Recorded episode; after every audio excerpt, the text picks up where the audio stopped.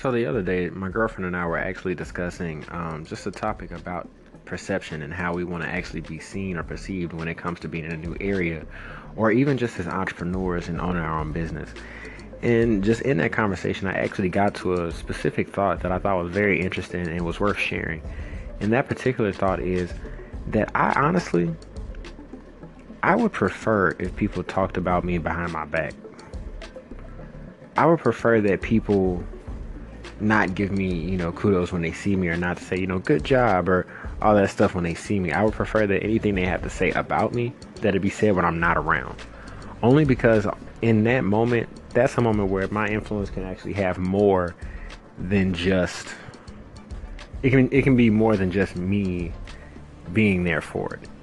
And it's not like motivating you to say something good about me or seeing me and say, "Oh, there he goes." No, I want it to be a genuine feeling, a genuine reaction to whatever has been brought up. But I, I feel like it's always genuine when the other person is not around. A lot of people will say that you know talking about how, talking behind somebody's back is a bad thing and everything, but it all comes down to what they're saying. Because if somebody's talking behind your back, but they're talking about something good about you, I don't see that as an issue.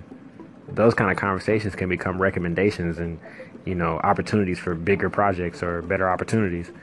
But the thing is, is that once you give that type of opportunity to talk about somebody behind their back to an individual who is filled with malice or issue or whatever it may be, it can only breed more issues.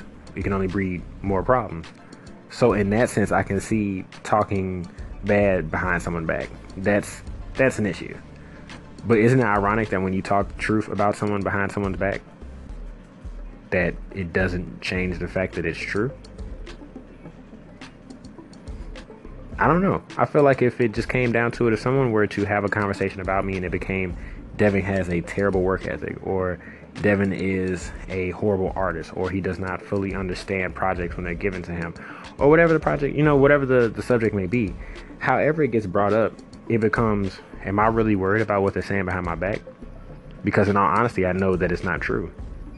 If you speak with anyone that I've worked with, they all say the same thing, and I guarantee you it's not on a negative note.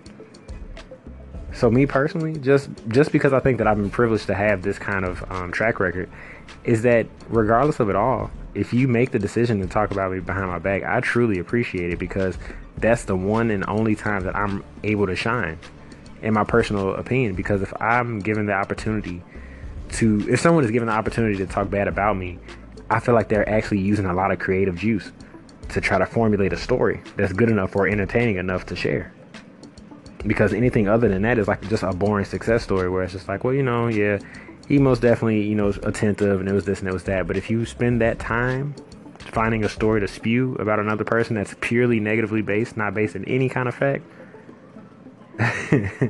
I think that's when the issue starts. But I think that it's very important for us to stay consistent, for us to stay honest, and to be able to give objective, you know, criticism to people who are willing to receive those. So at the end of the day, watch the things that you say, but understand that no matter what it is that you say, that you have to be able to back it up and that it has to be true and that you have to have proof. Because anybody can make up a lie. All it takes is a matter of time.